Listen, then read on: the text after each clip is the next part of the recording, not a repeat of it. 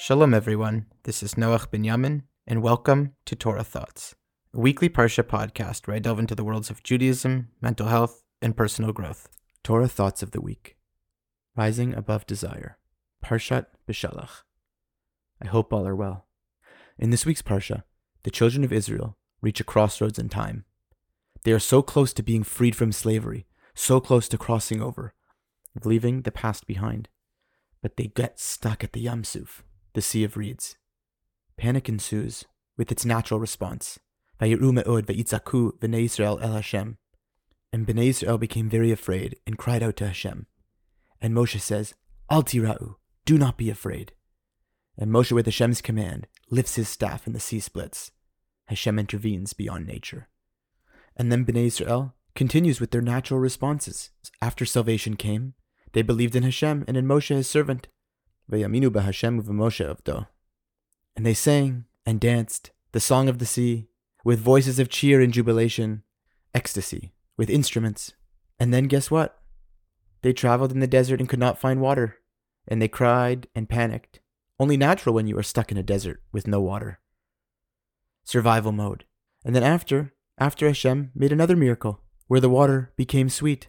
And then after this, the text says that God tested them and said to them that they must obey Hashem, heed his voice and his commandments, and do what is right in his eyes. Why is Hashem testing them, tied to giving them mitzvot? The message is simple, and it comes from a comment that Rashi makes under the words, and he, Hashem, tested them. He says, Shalo numechu b'Moshe b'lashon yafeh. They did not consult with Moshe with respectful language, saying, Pray for compassion, rachamim for us, so that we may have water to drink. But rather, they complained. And this, my friends, contains a lesson they needed in leaving their slavery behind. There is a part of us that is within nature. We do what we feel. Our instincts kick in. Panic is the natural state when, God forbid, there is an enemy about to kill you, when water is scarce and there is fear of death. Bnei Israel acted from nature, and it was natural to complain to Moshe the way they did. But Hashem kept intervening beyond nature. And then he tested them. He tested them to see if they could act beyond nature themselves by subduing the gut, the instinct, the immediate reaction.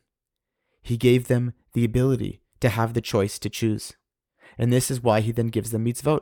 We have a part of us, our neshama, our da'as, to paraphrase Rav Katz, a part of us that watches, that is both consuming experience, inexperience in life, but also able to watch, almost as if subtly from above.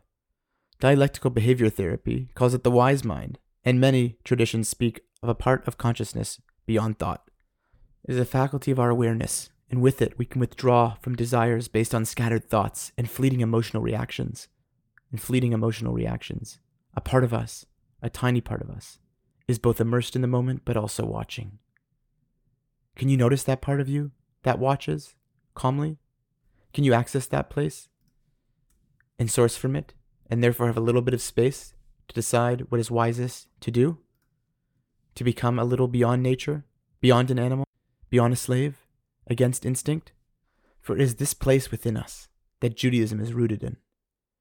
As Israel moves to freedom and to revelation, they need to know that they can choose the good. With love and revealed goodness, may Hashem bless us to become aware of our feelings and our desires and what they are communicating to us. But may we have access to the neshama, where we can slow down, choose, take control, and see beyond the immediate, natural, impulsive needs, and to have a view from above. For this too is a gift from God. Shabbat Shalom. Love, Noach Binyamin. Music and theme song written and performed by Yaakov Vashilevich. Produced by Eitan Katz. To hear the full song, please click on the link in the description.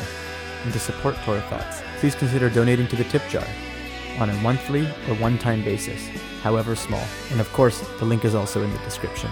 Please give us a five star review wherever you get your podcasts.